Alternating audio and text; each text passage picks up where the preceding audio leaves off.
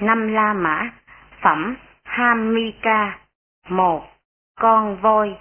Một thời Thế Tôn trú ở Savatthi tại Jetavana, khu vườn ông Anathapindika. Rồi Thế Tôn vào buổi sáng đắp y, cầm y bát, đi vào Savatthi để khất thực. Khất thực ở Savatthi xong, sau buổi ăn trên con đường đi khất thực trở về, Ngài gọi tôn giả Ananda. Này Ananda, chúng ta hãy đi đến Đông Viên, giảng đường mẹ của Migara để nghỉ trưa. Thưa vâng, bạch Thế Tôn. Tôn giả Ananda vâng đáp Thế Tôn, rồi Thế Tôn cùng với tôn giả Ananda đi đến Đông Viên, chỗ giảng đường mẹ của Migara. Rồi Thế Tôn vào buổi chiều từ thiền tịnh đứng dậy, gọi tôn giả Ananda. Này Ananda, chúng ta hãy đi đến Mugapakkha để rửa tay rửa chân. Thưa vâng, bạch Thế Tôn. Tôn giả Ananda vâng đáp Thế Tôn, rồi Thế Tôn cùng với tôn giả Ananda đi đến Mugapakkha để rửa tay rửa chân. Sau khi rửa tay rửa chân ở Mugapakkha xong, Thế Tôn lên đứng trên bờ, đắp một tấm y, phơi tay chân cho khô. Lúc bấy giờ Seta, con voi của vua Pasenadi nước Kosala, từ Mugapakkha đi ra, với nhiều tiếng các loại trống và nhạc lớn tiếng. Dân chúng thấy vậy liền nói: Ôi đẹp đẽ thay thưa các ngài con voi của vua, đáng nhìn thay thưa các ngài con voi của vua, thoải mái thay thưa các ngài con voi của vua, thân thể đầy đủ thay thưa các ngài là con voi của vua, con voi thưa các ngài thật xứng đáng là con voi. Khi được nghe nói vậy, tôn giả Udayi bạch Thế Tôn. Bạch Thế Tôn, quần chúng do thấy con voi to lớn, đồ sộ, thân thể đẩy đà nên nói như sau: Con voi thưa các ngài thật xứng đáng là con voi. Hay là thấy một cái gì khác to lớn, đồ sộ, thân thể đẩy đà nên là họ nói như sau: Con voi thưa các ngài thật xứng đáng là con voi. Này Udayi, quần chúng do thấy con voi to lớn, đồ sộ, thân thể đẩy đà nên nói như sau: Con voi thưa các ngài thật xứng đáng là con voi. Này Udayi, thấy con ngựa. Này Udayi, thấy con bò. Này Udayi, thấy con rắn. Này Udayi, thấy cây. Này Udayi, thấy con người to lớn đồ sộ, với thân thể đẩy đà nên nói như sau: Con voi thưa các ngài thật xứng đáng là con voi. Nhưng ta tuyên bố rằng, này Udayi, trong thế giới chư thiên này với ma giới, phạm thiên giới, và trên thế giới này với các sa môn, bà la môn, chư thiên và loài người, ai không phạm một tội về thân, về lời, về ý nghĩ, người ấy ta nói rằng, người ấy là con voi. Thật vi diệu thay bạch Thế Tôn, thật hy hữu thay bạch Thế Tôn. Thế Tôn đã khéo nói như sau: Này Udayi, trong thế giới chư thiên này, với ma giới, phạm thiên giới, và trên thế giới này với các sa môn, bà la môn, chư thiên và loài người, ai không phạm một tội lớn về thân, về lời, về ý, người ấy ta nói rằng, người ấy là con voi. Bạch Thế Tôn, lời nói tốt đẹp này của Thế Tôn con xin tùy hỷ với những câu kệ như sau: Là con người tự giác, tự nhiếp phục được định, đang đi đường phạm thiên, tâm tịnh kính hoan hỷ, cùng tận tất cả pháp, vì ấy loài người kính, vì ấy chư thiên trọng, vì ấy con được nghe, là bậc A-la-hán, mọi kiết sử vượt qua, thoát rừng đến niết bàn, hoan hỷ sống an ổn, rời khỏi các dục vọng, như vàng thoát đá sỏi, voi ấy rực chói sáng, chiếu sáng khắp tất cả, như ngọn núi tuyết sơn, cao hơn mọi núi đá, vị đạt chân vô thượng, vượt tất cả loài voi. Ta sẽ khen vị voi, không làm các tội phạm, nhu hòa và bất hại, là hai bàn chân trước, khổ hạnh và phạm hạnh, là hai bàn chân sau. Lòng tin là vòi voi, trú xả đôi ngà trắng, niệm là cổ của voi, tuệ là đầu của voi. Nếu có suy tư gì là suy tư chánh pháp, bụng là chỗ chứa pháp, đuôi là sóng viễn ly, vì ấy tu thiền định, hoan hỷ trong hơi thở, với nội tâm định tĩnh, khéo định tâm thiền tịnh.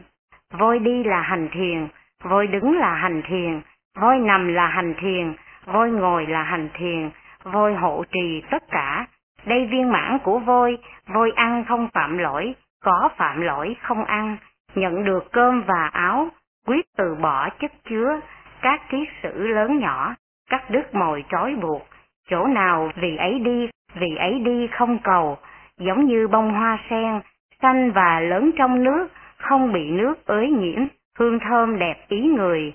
Cũng vậy là Đức Phật khéo sanh vượt khỏi đời, không bị đời ới nhiễm, như sen không dính nước, như lửa lớn cháy đỏ, không nhiên liệu tự tắt, ai lắng dịu các hành, được gọi bậc tịnh tịch. Ví dụ này nhiều nghĩa, do bậc trí thuyết giảng.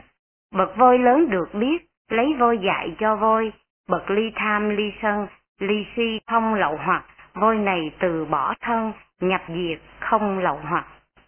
Hai. Migasala. Rồi tôn giả Ananda vào buổi sáng đắp y, cầm y bát, đi đến trú xứ của nữ cư sĩ Migasala. Sau khi đến ngồi trên ghế đá, soạn sẵn, ngồi xuống một bên, nữ cư sĩ Migasala thưa với tôn giả Ananda. Như thế nào, thế nào thưa tôn giả Ananda, cần phải hiểu pháp này do Thế Tôn tuyên thuyết. Cả hai sống phạm hạnh và sống không phạm hạnh đều đồng đẳng về sanh thú trong tương lai. Purana thân phụ của con thưa tôn giả, sống phạm hạnh, sống biệt lập, tránh xa dâm dục hạ liệt, khi mệnh chung được Thế Tôn trả lời. Là bậc dự lưu sanh với thân ở Tusita, còn Isidatta cậu của con thưa tôn giả, sống không phạm hạnh, tự bằng lòng với vợ mình sau khi mệnh chung được Thế Tôn trả lời. Là bậc dự lưu sanh với thân ở Tusita. Như thế nào, thế nào thưa tôn giả Ananda, cần phải hiểu pháp này do Thế Tôn tuyên thuyết. Cả hai sống phạm hạnh và sống không phạm hạnh đều đồng đẳng về sanh thú trong tương lai. Này chị, như vậy là câu trả lời của Thế Tôn. Tôn giả Ananda sau khi nhận đồ ăn khất thực tại nhà của cư sĩ Migasala, từ chỗ ngồi đứng dậy rồi ra đi. Rồi tôn giả Ananda sau buổi ăn trên con đường đi khất thực trở về, đi đến Thế Tôn, sau khi đến đảnh lễ Thế Tôn rồi ngồi xuống một bên. Ngồi xuống một bên tôn giả Ananda bạch Thế Tôn. Ở đây bạch Thế Tôn, vào buổi sáng con đắp y, cầm y bát, đi đến trú xứ của nữ cư sĩ Migasala. Sau khi đến con ngồi xuống trên chỗ đã soạn sẵn. Nữ cư sĩ Migasala đi đến con, sau khi đến đảnh lễ con rồi ngồi xuống một bên. Ngồi xuống một bên bạch Thế Tôn, nữ cư sĩ Migasala thưa với con. Như thế nào, thế nào thưa tôn giả Ananda, cần phải hiểu pháp này do Thế Tôn tuyên thuyết. Cả hai sống phạm hạnh và sống không phạm hạnh đều đồng đẳng về sanh thú trong tương lai. Purana thân phụ con thưa tôn giả, sống phạm hạnh, sống biệt lập, tránh xa dâm dục hạ liệt, khi mệnh chung được Thế Tôn trả lời. Là bậc dự lưu sanh với thân ở Tusita. Còn Isidatta cậu của con thưa tôn giả, sống không phạm hạnh, tự bằng lòng với vợ mình sau khi mệnh chung được Thế Tôn trả lời. Là bậc dự lưu sanh với thân ở Tusita. Như thế nào, thế nào thưa tôn giả Ananda, cần phải hiểu pháp này do Thế Tôn tuyên thuyết. Cả hai sống phạm hạnh và sống không phạm hạnh đều đồng đẳng về sanh thú trong tương lai. Được hỏi vậy, bạch Thế Tôn, con nói với nữ cư sĩ Migasala, này chị, như vậy là câu trả lời của Thế Tôn. Nhưng này Ananda, ai là nữ cư sĩ Migasala lại ngu si, kém thông minh, với thân như bà mẹ, với trí như bà mẹ, để có thể hiểu biết sự thắng liệt giữa các người. Này Ananda, có sáu hạng người có mặt hiện hữu ở đời, thế nào là sáu? Ở đây này Ananda, có hạng người khéo tự chế ngự, dễ chung sống, các đồng phạm hạnh hoan hỷ sống chung, nhưng nghe pháp không có tác động gì, học nhiều không có tác động gì, không thể nhập vào tri kiến, không chứng đắc thời giải thoát. Người ấy, sau khi thân hoại mạng chung, hướng về thối đọa, không hướng về thù thắng, chỉ đi đến thối đọa, không đi về thù thắng. Ở đây này Ananda, có người khéo tự chế ngự, dễ chung sống, các đồng phạm hạnh hoan hỷ sống chung. Vì ấy nghe pháp có tác động, học nhiều có tác động, có thể nhập vào tri kiến, có chứng đắc thời giải thoát. Người ấy sau khi thân hoại mạng chung, hướng về thù thắng, không hướng về thối đọa, chỉ đi đến thù thắng, không đi về thối đọa. Ở đây này Ananda, những kẻ đo lường đo lường như sau: những pháp ấy của vị này là như vậy, những pháp ấy của vị kia là như vậy. Làm sao trong những hạng người này có người hạ liệt, có người là thắng diệu? Và do sự đo lường ấy, này Ananda, đối với những người đo lường là không hạnh phúc, là đau khổ lâu dài. Ở đây, này Ananda, hạng người này khéo tự chế ngự, dễ chung sống, các đồng phạm hành hoan hỷ sống chung. Vị này nghe pháp có tác động, học nhiều có tác động, thể nhập được vào tri kiến, chứng được thời giải thoát. Hạng người này, này Ananda, so sánh với hạng người trước là tiến bộ hơn, là thắng diệu hơn. Vì cớ sao? Vì dòng pháp đưa người này ra phía trước, nhưng ai ngoài Như Lai có thể biết được sự khác biệt. Do vậy, này Ananda, chớ có là người đo lường các hạng người, chớ có lấy sự đo lường của các hạng người. Này Ananda, tự đào hố cho mình là người đi lấy sự đo lường của các hạng người. Chỉ có ta, này Ananda, mới có thể lấy sự đo lường của các hạng người, hay là người như ta. Ở đây, này Ananda, có hạng người đã chinh phục được phẫn nộ và kiêu mạn, nhưng thỉnh thoảng các tham pháp khởi lên.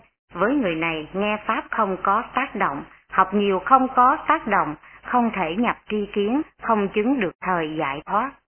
Hạng người này sau khi thân hoại mạng chung hướng về thối đọa, không hướng về thù thắng, chỉ đi đến thối đọa, không đi về thù thắng.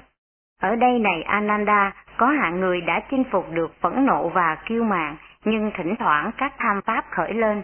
Với người này, nghe pháp có tác động, học nhiều có tác động, có thể nhập tri kiến, có chứng được thời giải thoát.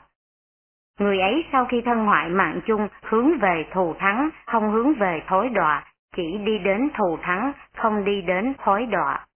Nhưng ở đây, này Ananda, có hạng người đã chinh phục được phẫn nộ và kiêu mạn, nhưng thỉnh thoảng khẩu hành hởi lên. Với người này, nghe pháp không có tác động, học nhiều không có tác động, không thể nhập tri kiến, không chứng được thời giải thoát.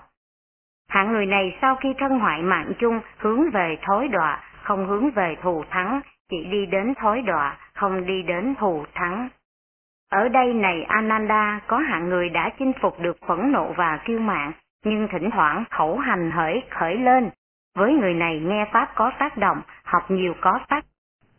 Phần số bảy. Ở đây, này Ananda, có hạng người đã chinh phục được phẫn nộ và kiêu mạn, nhưng thỉnh thoảng các tham pháp khởi lên. Với người này, nghe pháp có tác động, học nhiều có tác động, có thể nhập tri kiến, có chứng được thời giải thoát. Người ấy sau khi thân hoại mạng chung hướng về thù thắng, không hướng về thối đọa, chỉ đi đến thù thắng, không đi đến thối đọa. Nhưng ở đây, này Ananda, có hạng người đã chinh phục được phẫn nộ và kiêu mạn, nhưng thỉnh thoảng khẩu hành khởi lên. Với người này, nghe pháp không có tác động, học nhiều không có tác động, không thể nhập tri kiến, không chứng được thời giải thoát. Hạng người này sau khi thân hoại mạng chung hướng về thối đọa, không hướng về thù thắng, chỉ đi đến thối đọa, không đi đến thù thắng. Ở đây, này Ananda, có hạng người đã chinh phục được phẫn nộ và kiêu mạn, nhưng thỉnh thoảng khẩu hành khởi lên. Với người này, nghe pháp có tác động, học nhiều có tác động, có thể nhập tri kiến, chứng được thời giải thoát. Hạng người này sau khi thân hoại mạng chung hướng về thù thắng, không hướng về thối đọa, chỉ đi đến thù thắng, không đi đến thối đọa. Ở đây, này Ananda, những kẻ đo lường đo lường như sau: những pháp của vị này là như vậy, những pháp ấy của vị kia là như vậy. Làm sao trong những hạng người này có người là hạ liệt, có người là thắng diệu? Và sự đo lường ấy, này Ananda, đối với những người đo lường là không hạnh phúc, là đau khổ lâu dài. Ở đây, này Ananda, hạng người này khéo tự chế ngự, dễ chung sống, các đồng phạm hạnh hoan hỷ sống chung. Vị này nghe pháp có tác động, học nhiều có tác động, thể nhập được vào tri kiến, chứng được thời giải thoát. Hạng người này, này Ananda, so sánh với hạng người trước là tiến bộ hơn, là thắng diệu hơn. Vì cớ sao? Vì dòng pháp đưa người này ra phía trước, nhưng ai ngoài Như Lai có thể biết được sự khác biệt. Do vậy, này Ananda, chớ có làm người đo lường các hạng người, chớ có lấy sự đo lường của các hạng người. Này Ananda, tự đào hố cho mình là người đi lấy sự đo lường của các hạng người. Chỉ có ta, này Ananda, mới có thể lấy sự đo lường của các hạng người này hay là người như ta. Và này Ananda, ai là nữ cư sĩ Migasala, lại ngu si, kém thông minh, với thân như bà mẹ, với trí như bà mẹ, để có thể biết sự thắng liệt giữa các người. Này Ananda, có sáu hạng người này có mặt hiện hữu ở đời. Giới như thế nào, này Ananda, Purana được thành tựu, giới ấy Isidatta chưa thành tựu. Do vậy ở đây, Purana có sanh thú khác với sanh thú của Isidatta. Tuệ như thế nào, này Ananda, Isidatta được thành tựu, tuệ ấy Purana chưa thành tựu. Do vậy ở đây, Isidatta có sanh thú khác với sanh thú của Purana. Như vậy, này Ananda, cả hai người này đều có thiếu sót một chi phần. ba. Nghèo khổ. Sự nghèo khổ này các tỷ kheo có phải là một sự đau khổ cho người có tham dục ở đời? Thưa vâng, bạch Thế Tôn. Khi một người nghèo khổ không có sở hữu, sống túng thiếu, phải mắc nợ, mắc nợ ấy, này các tỷ kheo, có phải là một sự đau khổ cho người có tham dục ở đời? Thưa vâng, bạch Thế Tôn. Khi một người nghèo khổ không có sở hữu, sống túng thiếu, sau khi mắc nợ, phải chấp nhận tiền lời. Tiền lời, này các tỷ kheo, có phải là một sự đau khổ cho người có tham dục ở đời? Thưa vâng, bạch Thế Tôn. Khi một người nghèo khổ, này các tỷ kheo, không có sở hữu, sống túng thiếu, phải chấp nhận tiền lời, và khi thời hạn đến không trả được tiền lời, người ta hối thúc, đốc thúc người ấy. Sự hối thúc, đốc thúc, này các tỷ kheo, có phải là một sự đau khổ cho người có tham dục ở đời? Thưa vâng, bạch Thế Tôn. Khi một người nghèo khổ, này các tỷ kheo, không có sở hữu, sống túng thiếu, bị hối thúc, không trả được, người ta theo sát gót truy tìm người ấy. Bị theo sát gót, bị truy tìm, này các tỷ kheo, có phải là một sự đau khổ cho người có tham dục ở đời? Thưa vâng, bạch Thế Tôn. Khi một người nghèo khổ, này các tỷ kheo, không có sở hữu, sống túng thiếu, bị theo sát gót, bị truy tìm, không trả nợ được, người ta bắt trối người ấy. Sự bắt trối, này các tỷ kheo, có phải là một sự đau khổ cho người có tham dục ở đời? Thưa vâng, bạch Thế Tôn. Này các tỷ kheo, như vậy, nghèo khổ là một sự đau khổ cho người có tham dục ở đời. Mắc nợ cũng là một sự đau khổ cho người có tham dục ở đời. Tiền lời cũng là một sự đau khổ cho người có tham dục ở đời. Bị hối thúc, đốc thúc cũng là một sự đau khổ cho người có tham dục ở đời. Bị theo sát gót, bị truy tìm cũng là một sự đau khổ cho người có tham dục ở đời. Bị bắt trối cũng là một sự đau khổ cho người có tham dục ở đời. Cũng vậy, này các tỷ kheo, ai không có lòng tin trong các thiện pháp, không có lòng hổ thẹn trong các thiện pháp, không có lòng sợ hãi trong các thiện pháp, không có tinh tấn trong các thiện pháp, không có trí tuệ trong các thiện pháp, người này, này các tỷ kheo, được gọi là người nghèo khổ, không có sở hữu, sống túng thiếu trong luật của bậc thánh. Này chính người ấy, này các tỷ kheo, nghèo khổ, không có sở hữu, sống túng thiếu, không có lòng tin trong các thiện pháp, không có lòng hổ thẹn trong các thiện pháp, không có lòng sợ hãi trong các thiện pháp, không có tinh tấn trong các thiện pháp, không có trí tuệ trong các thiện pháp, làm ác hạnh về thân, làm ác hạnh về lời, làm ác hạnh về ý nghĩ. Ta gọi người ấy là người mắc nợ. Người ấy do nhân che giấu thân ác hạnh, khởi lên ác dục, muốn rằng, mong rằng không ai biết ta làm, suy nghĩ rằng, mong rằng không ai biết ta làm, nói rằng, mong rằng không ai biết ta làm, cố gắng với tác động về thân, nghĩ rằng, mong rằng không ai biết ta làm. Người ấy do nhân che giấu ác hạnh về lời, ác hạnh về ý, khởi lên ác dục, muốn rằng, mong rằng không ai biết ta làm, suy nghĩ rằng, mong rằng không ai biết ta làm, nói rằng, mong rằng không ai biết ta làm, cố gắng với tác động về thân, nghĩ rằng, mong rằng không ai biết ta làm. đây ta gọi rằng truyền lời gia tăng. Và các đồng phạm hạnh thuần thành nói về người ấy như sau: tôn giả này có làm như vậy, có sở hành như vậy. Đây ta nói rằng người ấy bị hối thúc, đốc thúc, rồi đi đến rừng hay đi đến gốc cây, hay đi đến ngôi nhà trống, các ác bất thiện tầm, câu hữu với hối lỗi hiện hành. Đây ta gọi là bị theo sát gót, bị truy tìm.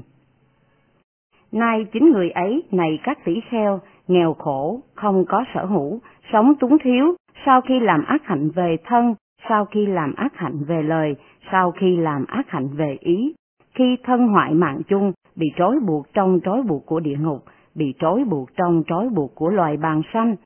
Và này các tỷ kheo, ta không thấy một trói buộc nào khác lại khắc nghiệt như vậy, lại ác liệt như vậy, lại làm chướng ngại như vậy cho sự chứng đắc vô thượng an ổn khỏi các khổ ách.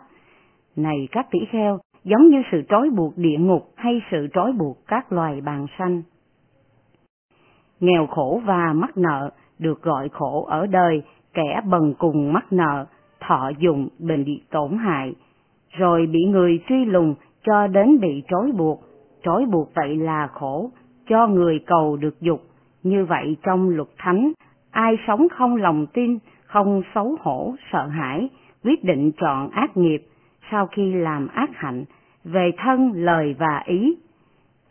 Lại mong muốn được rằng, chớ ai biết ta làm, người ấy khéo che giấu, với thân, lời và ý, làm tăng trưởng ác nghiệp.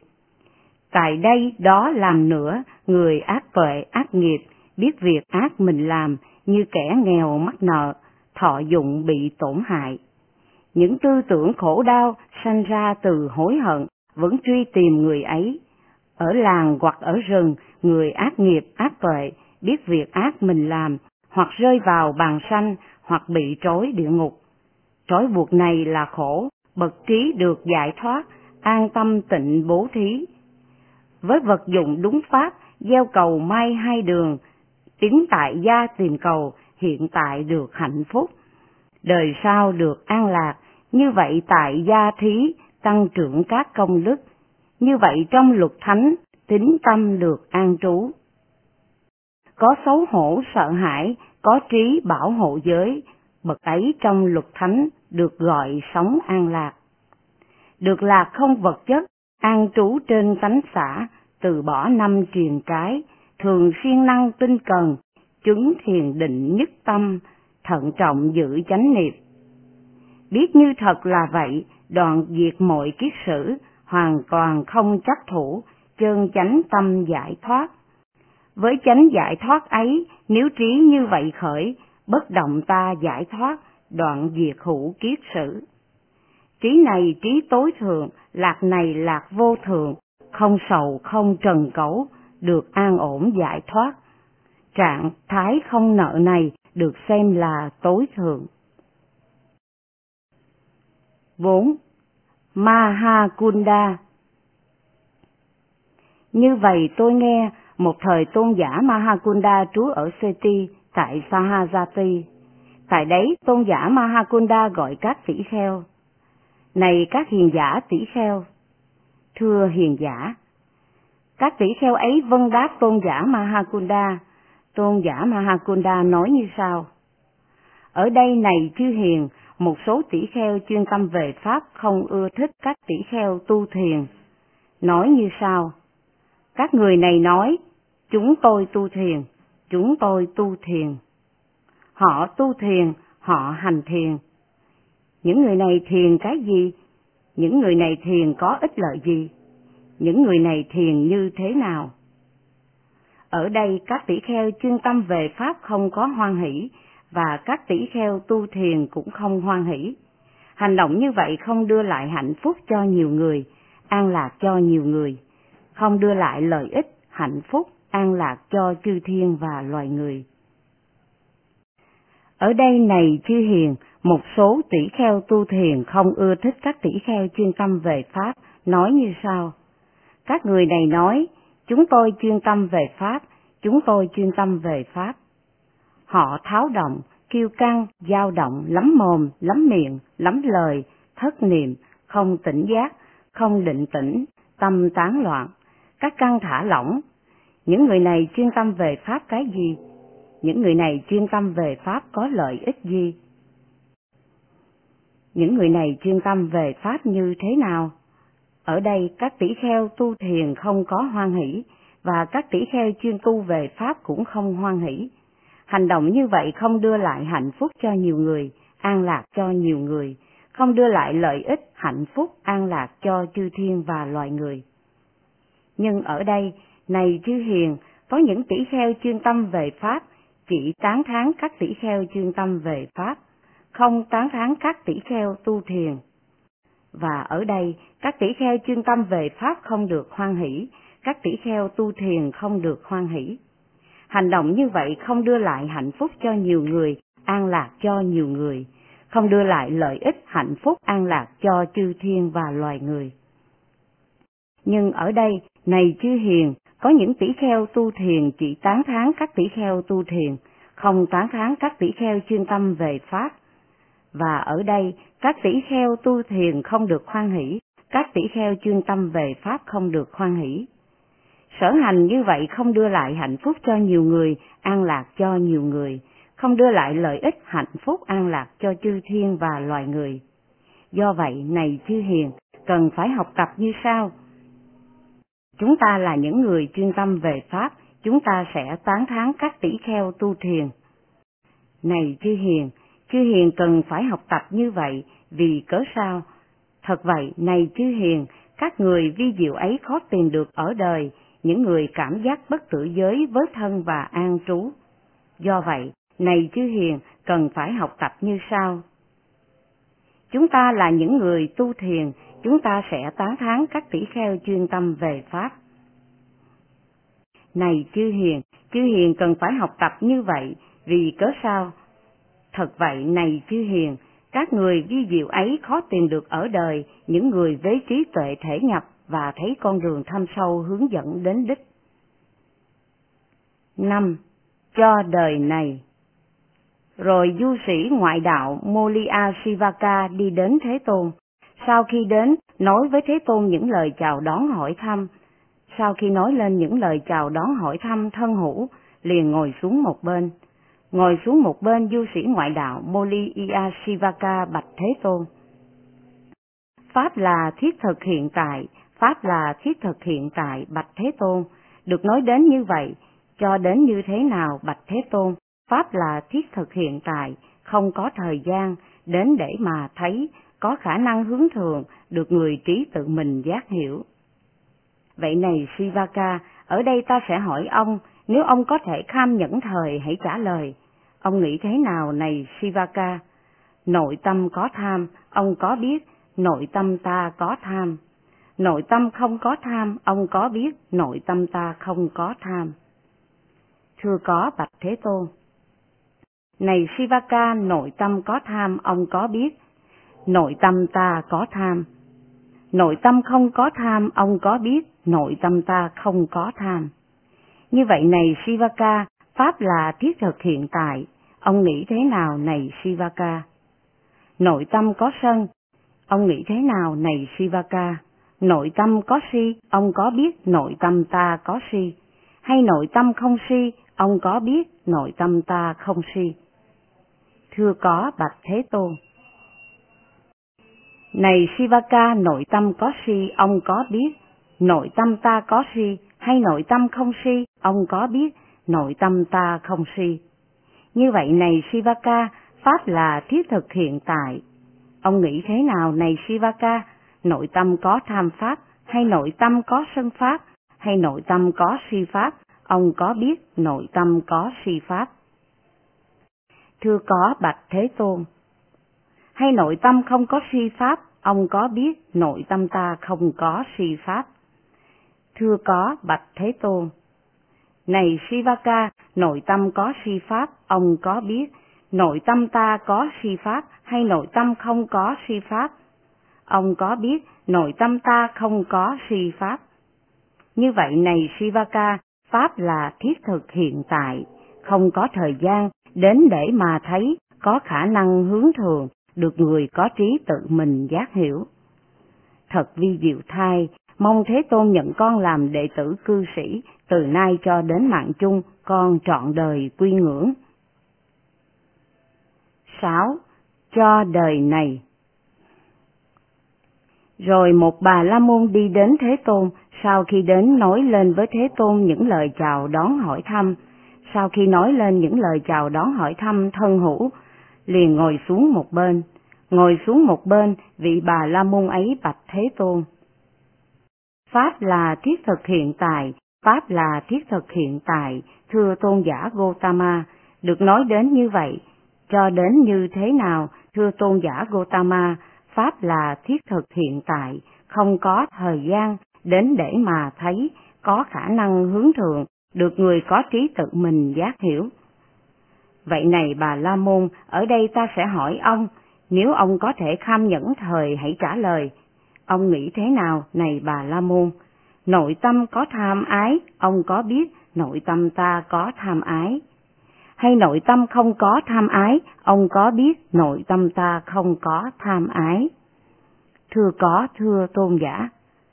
Này Bà La Môn, nội tâm có tham ái, ông có biết nội tâm ta có tham ái?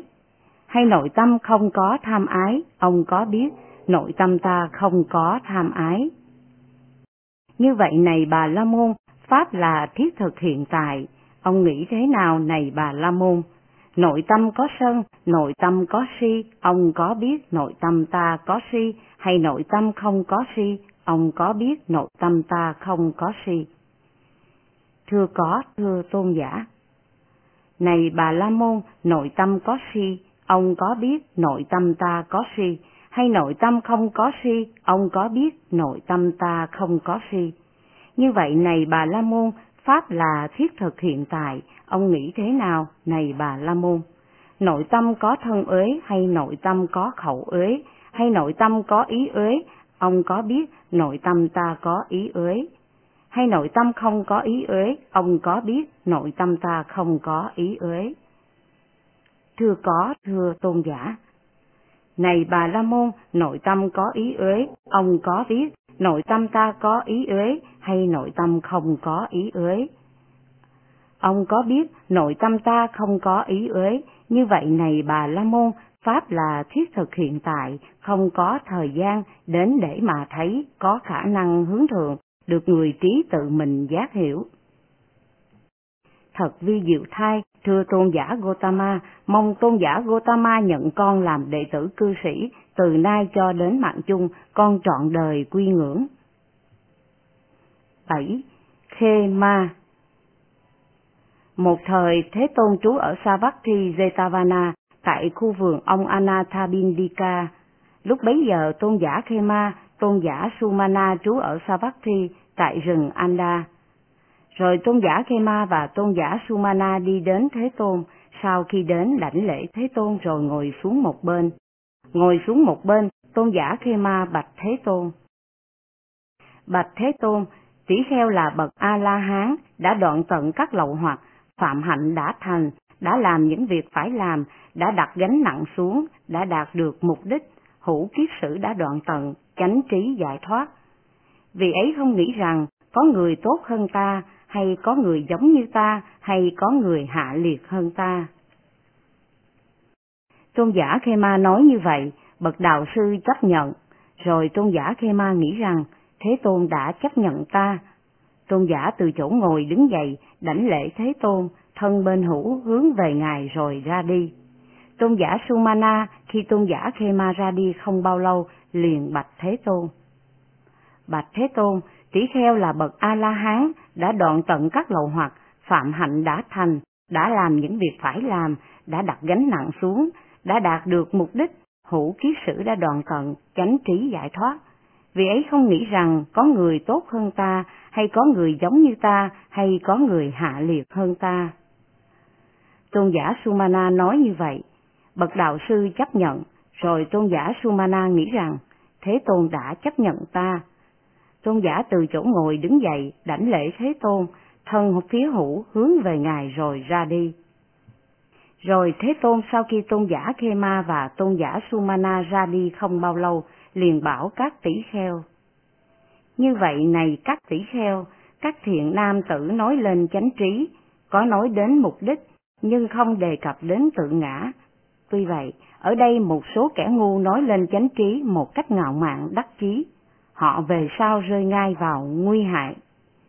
Không thắng không hạ liệt, không ai đồng đẳng ta, những tư tưởng như vậy không chi phối các vị.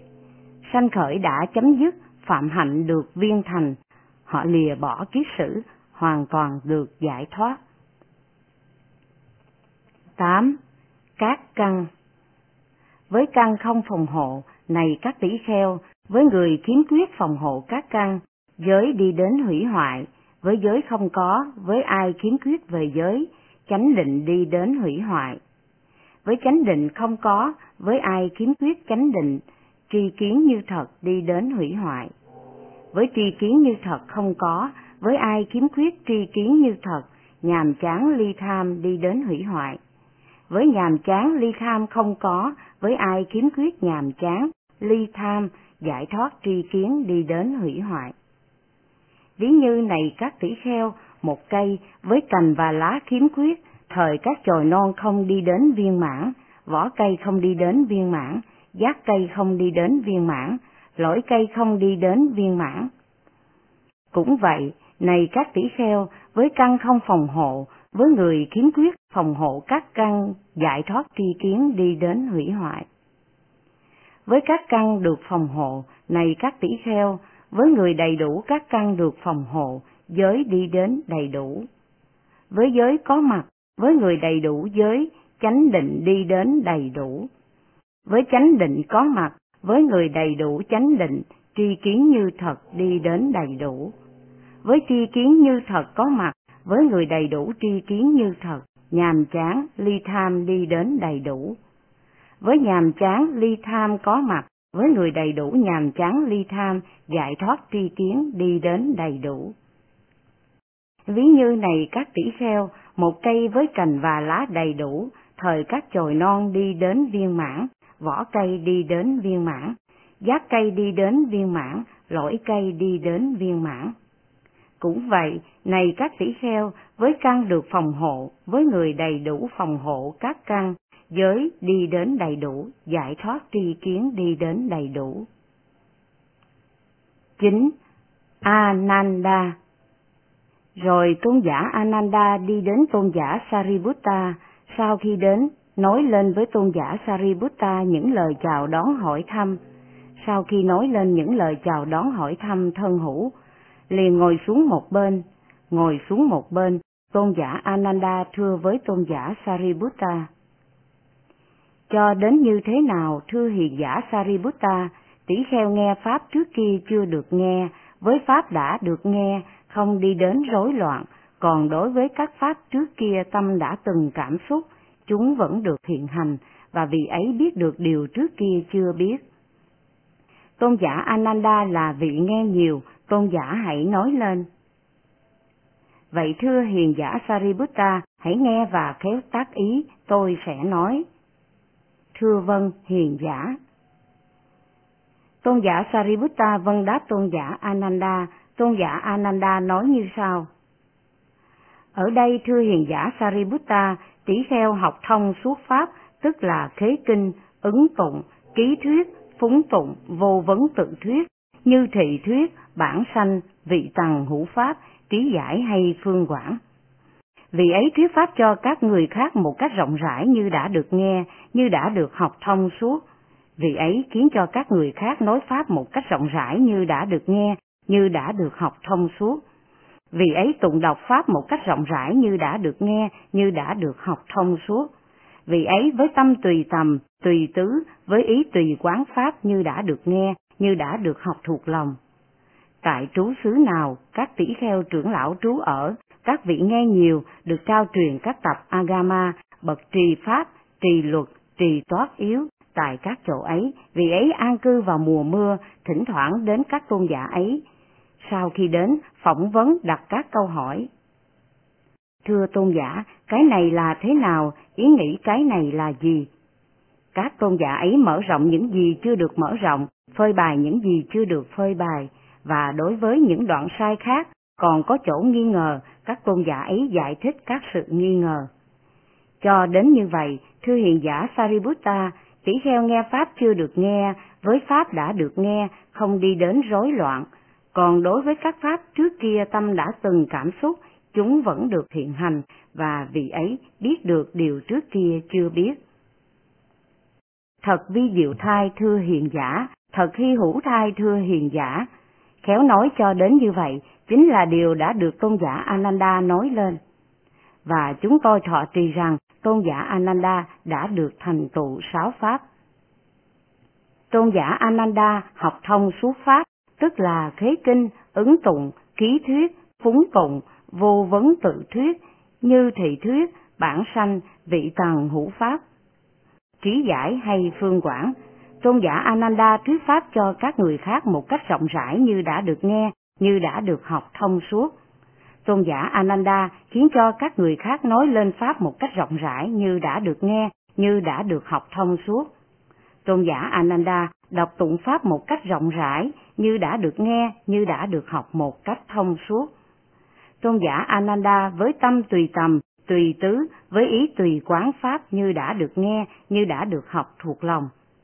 Tôn giả Ananda, tại trú xứ nào các tỷ kheo trưởng lão trú ở, các vị nghe nhiều, được trao truyền các tập Agama, bậc trì pháp, trì luật, trì toát yếu.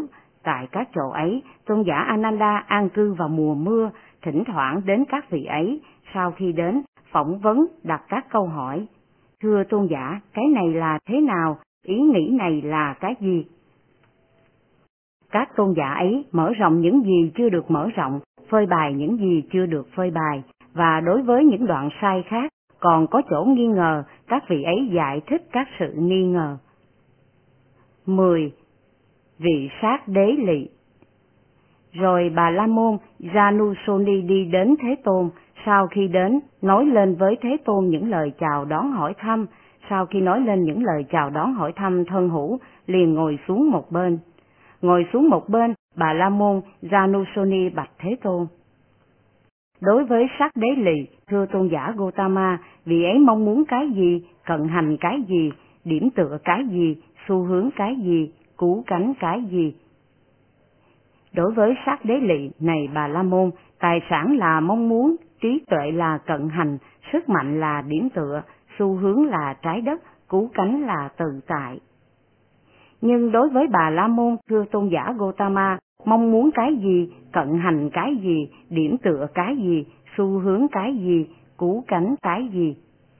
Đối với Bà La Môn, này Bà La Môn, tài sản là mong muốn, trí tuệ là cận hành, chú thuật là điểm tựa, tế tự là xu hướng, cứu cánh là phạm thiên giới.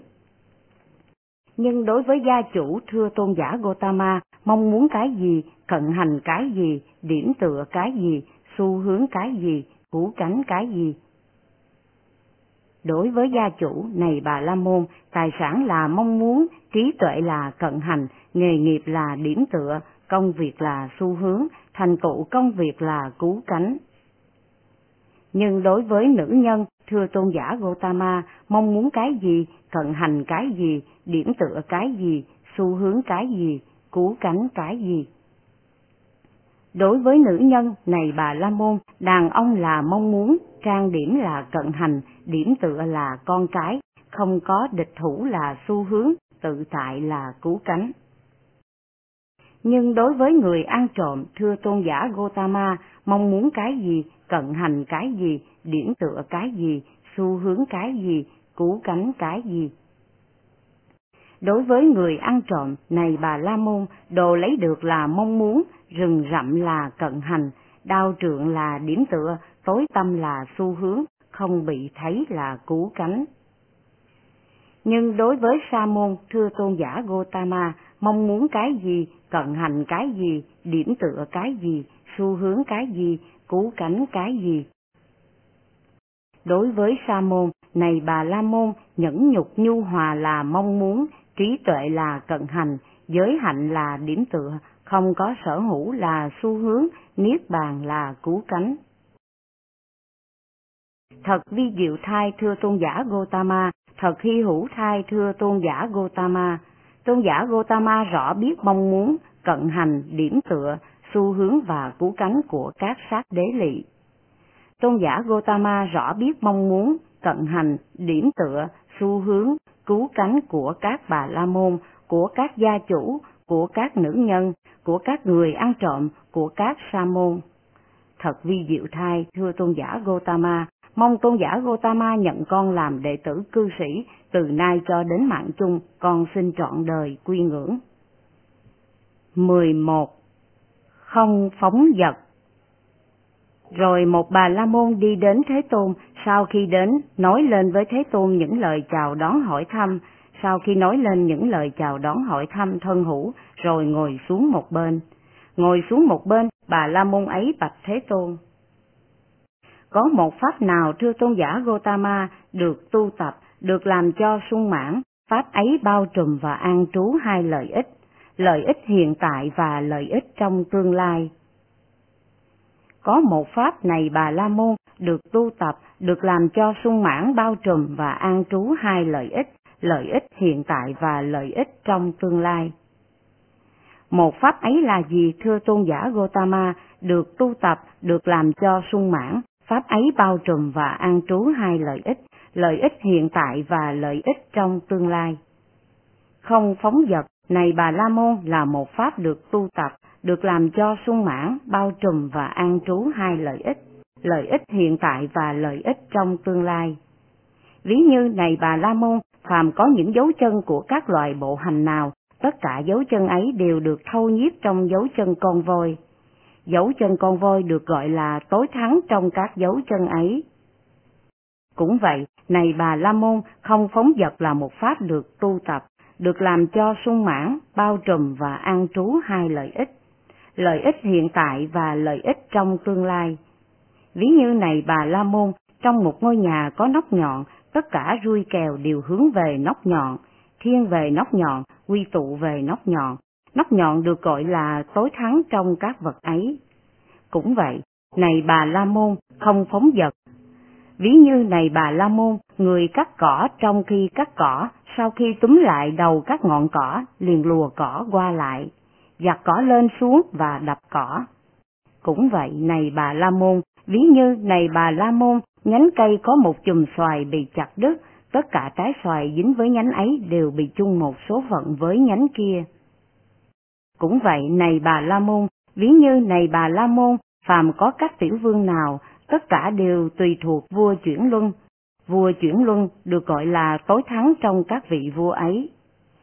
Cũng vậy, này bà la môn, ví như này bà la môn, ánh sáng của các vì sao, tất cả ánh sáng các ngôi sao không bằng giá trị một phần mười sáu ánh sáng của mặt trăng. Ánh sáng của mặt trăng được gọi là tối thắng trong tất cả ánh sáng. Cũng vậy, này bà la môn, không phóng dật là một pháp được tu tập, được làm cho sung mãn, bao trùm và an trú hai lợi ích, lợi ích hiện tại và lợi ích trong tương lai. Đây là một pháp, này bà la môn, được tu tập, được làm cho sung mãn, bao trùm và an trú hai lợi ích, lợi ích hiện tại và lợi ích trong tương lai. Thật vi diệu thay, thưa tôn giả Gotama, thật vi diệu thay, thưa tôn giả Gotama, xin tôn giả Gotama nhận con làm đệ tử, từ nay cho đến mạng chung, con trọn đời quy ngưỡng. mười hai. Dhammika. Một thời Thế Tôn trú ở Rajagaha, vương xá tại núi Gihakuta. Lúc bấy giờ, tôn giả Dhammika trú tại chỗ sanh trưởng của mình và có tất cả bảy trú xứ tại chỗ sanh trưởng ấy. Tại đấy, tôn giả Dhammika đối với các khách tỷ kheo, mắng nhiếc, quở trách, não hại, châm biếm, khiến họ tức giận với những lời nói. Và các khách tỷ kheo ấy bị tôn giả Dhammika mắng nhiếc, quở trách, não hại, châm biếm, khiến họ tức giận, liền bỏ đi, không có an trú và từ bỏ trú xứ. Rồi các cư sĩ tại chỗ sanh trưởng suy nghĩ như sau: Chúng ta đã cung cấp cho chúng tỷ kheo tăng các vật dụng cần thiết như y áo, đồ ăn khất thực, sàng tọa, dược phẩm trị bệnh, nhưng các khách tỷ kheo lại bỏ đi, không có an trú và từ bỏ trú xứ. Do nhân gì, do duyên gì, các khách tỷ kheo lại bỏ đi, không có an trú, từ bỏ trú xứ. Rồi các cư sĩ tại chỗ sanh trưởng suy nghĩ: có tôn giả Dhammika này mắng nhiếc các khách tỷ kheo, quở trách, não hại, châm biếm, làm cho họ tức giận với những lời nói.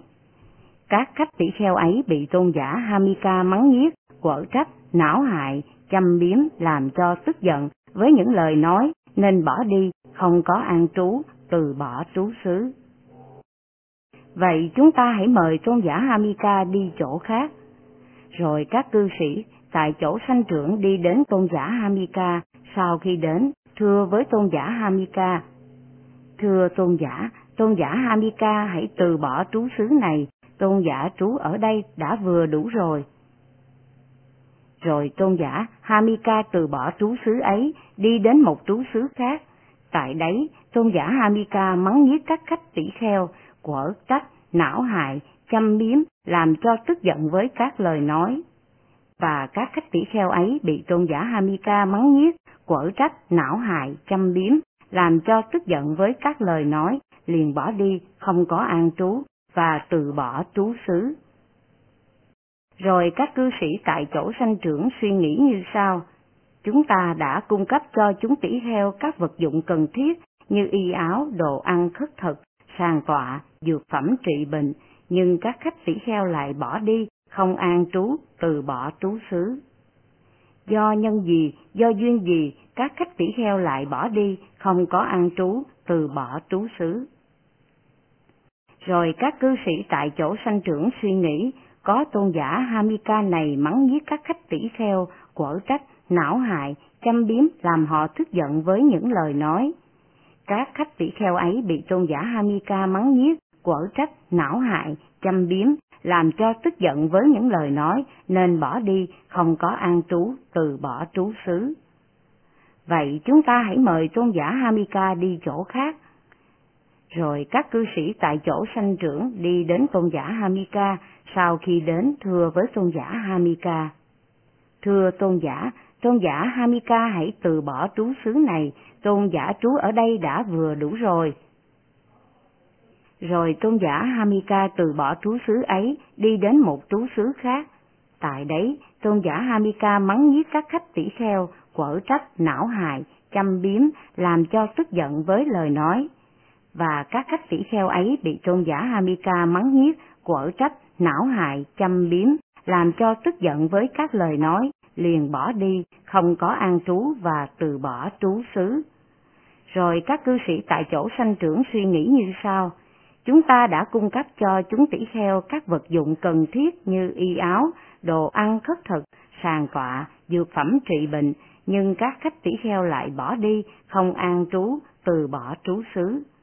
Do nhân gì, do duyên gì, các khách tỷ kheo lại bỏ đi, không có an trú, từ bỏ trú xứ. Rồi các cư sĩ tại chỗ sanh trưởng suy nghĩ, có tôn giả Dhammika này mắng nhiếc, quở trách, não hại, châm biếm, làm cho họ tức giận với những lời nói. Các khách tỷ kheo ấy bị tôn giả Dhammika mắng nhiếc, quở trách, não hại, châm biếm, làm cho tức giận với những lời nói, nên bỏ đi, không có an trú, từ bỏ trú xứ. Vậy chúng ta hãy mời tôn giả Dhammika rời bỏ hoàn toàn bảy trú xứ tại chỗ đất sanh trưởng. Rồi các cư sĩ tại chỗ đất sanh trưởng đi đến tôn giả Dhammika, sau khi đến nói với tôn giả Dhammika: Thưa tôn giả, tôn giả Dhammika hãy rời bỏ hoàn toàn bảy trú xứ tại chỗ đất sanh trưởng. Rồi tôn giả Dhammika suy nghĩ: Ta đã bị các cư sĩ tại chỗ đất sanh trưởng mời rời bỏ hoàn toàn bảy trú xứ tại chỗ đất sanh trưởng. Nay ta sẽ đi tại chỗ nào? Ta hãy đi đến Thế Tôn. Rồi tôn giả Dhammika cầm y bát ra đi, hướng đến Rajagaha vương xá, dần dần đi đến núi Hihakuta tại Rajagaha. Sau khi đến đảnh lễ Thế Tôn rồi ngồi xuống một bên. Thế Tôn nói với tôn giả Dhammika đang ngồi xuống một bên: Này Bà La Môn Dhammika, ông đi từ đâu đến? Bạch Thế Tôn, con bị các cư sĩ tại chỗ đất sanh trưởng mời rời bỏ hoàn toàn bảy trú xứ tại chỗ đất sanh trưởng. Thôi vừa rồi, này Bà La Môn Dhammika, sự việc này đối với ông có hề hấn gì? Dầu họ có mời ông từ bỏ tại chỗ nào, chỗ nào, sau khi đã từ bỏ chỗ ấy, chỗ ấy, ông đã đi đến gần ta. Trong quá khứ, này bà La Môn Dhammika, các nhà buôn đường biển đem theo một con chim để tìm bờ khi họ đi tàu ra biển. Khi chiếc tàu ra xa không thấy bờ, họ thả con chim đi tìm bờ. Con chim bay về hướng đông, bay về hướng tây, bay về hướng bắc, bay về hướng nam, bay về hướng trên, bay về hướng gốc. Nếu nó thấy bờ xung quanh, nó liền bay luôn. Nếu nó không thấy bờ xung quanh, nó bay trở lui về tàu. Cũng vậy, này bà La Môn Dhammika, dầu họ có mời ông từ bỏ tại chỗ nào, chỗ nào, sau khi đã từ bỏ chỗ ấy, chỗ ấy, ông đã đi đến gần ta. Thổi xưa này bà La Môn Dhammika, vua Koravia có một cây bàn chúa tên là Supatittha. Cây này có năm cành, có bóng mát dịu, rất là khả ý. Này bà La Môn Dhammika, cây bàn chúa Supatittha tỏa rộng ra đến mười hai do tuần. Các rễ mọc lan rộng đến năm do tuần. Này bà La Môn Dhammika, cây bàn chúa Supatittha có những trái cây to lớn, lớn như những cái nồi con, những trái cây ngọt lịm như vậy, trong sáng và ngọt như mật ong. Này bà La Môn Dhammika, vua với các cung nữ hưởng thụ một cành của cây bàn chúa Supatittha, quân đội hưởng thụ một cành, các dân chúng ở thị trấn và quốc độ hưởng thụ một cành, các sa môn bà la môn hưởng thụ một cành, các loài thú loài chim hưởng thụ một cành. Này bà La Môn Dhammika, không có ai phòng hộ các trái của cây bàn chúa Supatittha và không có ai hại nhau vì các trái cây. Rồi này bà La Môn Dhammika, một người sau khi đã ăn cho đến thỏa thích những trái của cây bàn chúa Supatittha, liền bẻ gãy một cành rồi bỏ đi. Rồi này bà La Môn Dhammika, vị thiên trú ở cây bàn chúa Supatittha suy nghĩ như sau: thật là vi diệu thưa tôn giả, thật là hy hữu thưa tôn giả, con người lại ác cho đến như vậy, sau khi ăn cho đến thỏa thích các trái của cây bàn chúa Supatittha, lại bẻ một cành rồi bỏ đi. Vậy cây bàn chúa Supatittha hãy đừng sanh trái nữa trong tương lai. Rồi này bà La Môn Dhammika, cây bàn chúa Supatittha không sanh trái nữa trong tương lai. Rồi này bà La Môn Dhammika, vua Koravia đi đến thiên chủ Sakka, sau khi đến thưa với thiên chủ Sakka: tôn giả có biết không, cây bàn chúa Supatittha không có sanh trái nữa. Rồi này bà La Môn Dhammika, thiên chủ Sakka thực hiện thần thông khiến cho mưa to gió lớn khởi lên, làm cây bàn chúa Supatittha ngã xuống và bật gốc rễ. Này bà La Môn Dhammika, vị thiên trú ở cây bàn chúa Supatittha khổ đau, sầu muộn, nước mắt đầy mặt, khóc lóc đứng một bên. Này bà La Môn Dhammika, rồi thiên chủ Sakka đi đến vị thiên trú ở cây bàn chúa Supatittha, sau khi đến nói với vị thiên trú ở cây bàn chúa Supatittha như sau: vì sao này vị thiên kia, ông lại khổ đau, sầu muộn, nước mắt đầy mặt, khóc lóc đứng một bên? Thưa tôn giả, có cơn mưa to gió lớn khởi lên và làm cho chỗ trú xứ của con bị ngã xuống và bật gốc rễ lên. Này vị thiên kia, có phải ông đang gìn giữ cây pháp, nhưng cơn mưa to gió lớn ấy khởi lên, làm trú xứ của ông bị ngã xuống và bật gốc rễ lên? Làm thế nào thưa tôn giả, một cây được gìn giữ như một cây pháp? Ở đây này vị thiên kia, những người cần rễ đến để lấy rễ cây đi, những người cần vỏ đến lấy vỏ cây đi, những người cần lá đến lấy lá đi, những người cần bông đến lấy bông đi, những người cần trái đến lấy trái đi. Như vậy không có gì để khiến cho một vị thiên phải không hoan hỷ, không vui vẻ. Như vậy là một cây được gìn giữ như một cây pháp. Thưa tôn giả, con không gìn giữ một cây pháp khi cơn mưa to gió lớn ấy khởi lên, làm chỗ trú xứ của con ngã xuống và bật gốc rễ lên. Này vị thiên kia, nếu ông gìn giữ cây pháp, thời trú xứ của ông sẽ trở lại như xưa.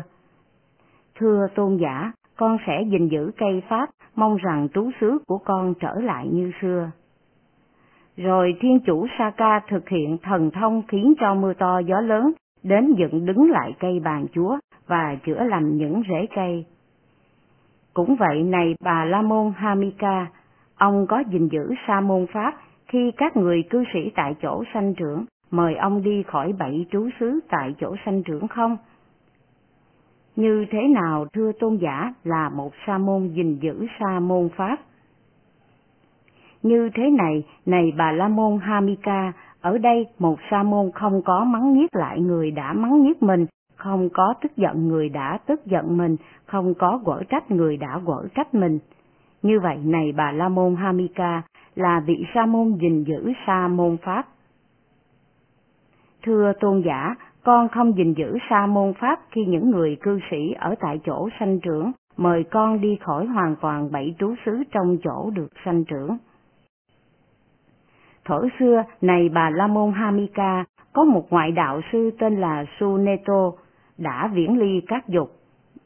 Này Bà La Môn Dhammika, ngoại đạo sư Sunetta có hàng trăm đệ tử. Ngoại đạo sư Sunetta thuyết pháp về cộng trú tại phạm thiên giới cho các người đệ tử. Những ai nghe ngoại đạo sư Sunetta thuyết giảng về cộng trú tại phạm thiên giới, này Bà La Môn Dhammika, tâm không được hoan hỷ, các người ấy sau khi thân hoại mạng chung bị sanh vào cõi dữ, ác thú, đọa xứ, địa ngục. Còn những ai, này Bà La Môn Dhammika, nghe ngoại đạo sư Sunetta thuyết giảng về cộng trú tại phạm thiên giới, tâm được hoan hỷ, các người ấy sau khi thân hoại, được mạng chung sanh vào thiện thú, thiên giới, cõi đời này. Thổi xưa này Bà La Môn Dhammika, có ngoại đạo sư tên là Mugapakkha, có ngoại đạo sư tên là Aranemi, có ngoại đạo sư tên là Kudalaka, có ngoại đạo sư tên là Hatthipala, có ngoại đạo sư tên là Jotipala đã viễn ly các dục, được sanh vào thiện thú, thiên giới, cõi đời này. Ông nghĩ thế nào này Bà La Môn Dhammika, đối với sáu ngoại đạo sư này đã viễn ly các dục, hay đối với chúng đệ tử hàng trăm hội chúng của những vị ấy, ai với tâm uế nhiễm, mắng nhiếc, quở trách, như vậy có sanh khởi ra nhiều vô phước không? Thưa có, bạch Thế Tôn. Thật vậy này Bà La Môn Dhammika, đối với sáu ngoại đạo sư này đã viễn ly các dục, hay đối với các chúng đệ tử, hàng trăm hội chúng của những vị ấy, ai với tâm uế nhiễm, mắng nhiếc, quở trách, có sanh khởi ra nhiều vô phước. Còn ai đối với vị đầy đủ chánh kiến, với tâm uế nhiễm, mắng nhiếc, quở trách, như vậy sanh khởi ra nhiều vô phước hơn nữa. Vì cớ sao, ta tuyên bố rằng này Bà La Môn Dhammika, sự tổn hại đối với các ngoại đạo sư như vậy không bằng sự tổn hại nếu đối xử với các vị đồng phạm hạnh. Do vậy, này các Bà La Môn Dhammika cần phải học tập như sau. Chúng tôi sẽ không có tâm uế nhiễm đối với các vị đồng phạm hạnh. Này Bà La Môn Dhammika, các ông cần phải học tập như vậy. Các vị Bà La Môn như sư Sunetta, sư Mugapakkha và Aranemi, sư Kudalaka và Hatthipala, sư Jotipala và sư Govinda là quốc sư thứ bảy, sáu sư bạn vị này là những vị danh tiếng, quá khứ không hại ai, thoát hồi hám từ bi, giải thoát dục kiết sử, thoát ly tham ái dục, đạt được phạm thiên giới. Và các hàng đệ tử, con số lên hàng trăm, thoát hồi hám từ bi, giải thoát dục kiết sử, thoát ly tham ái dục, đạt được phạm thiên giới. Ẩn sĩ ngoại đạo ấy, ly tham tâm thiền định. Nếu với tâm uế nhiễm, có ai mắng nhiếc họ, người như vậy tạo ra rất nhiều sự vô phước. Đối một đệ tử Phật, tỷ kheo có chánh kiến, nếu với tâm uế nhiễm, có ai mắng vị ấy, người như vậy tạo ra nhiều vô phước hơn nữa. Chớ Phật lòng bậc thiện, hãy từ bỏ kiến xứ, tối thượng trong thánh chúng, vị ấy được gọi vậy. Ai chưa ly các dục, năm căn còn mềm dịu, tín niệm và tinh tấn, với chỉ và với quán, nếu Phật ý vị ấy, trước hết tự hại mình. Sau khi tự hại mình, lại hại đến người khác, ai tự bảo vệ mình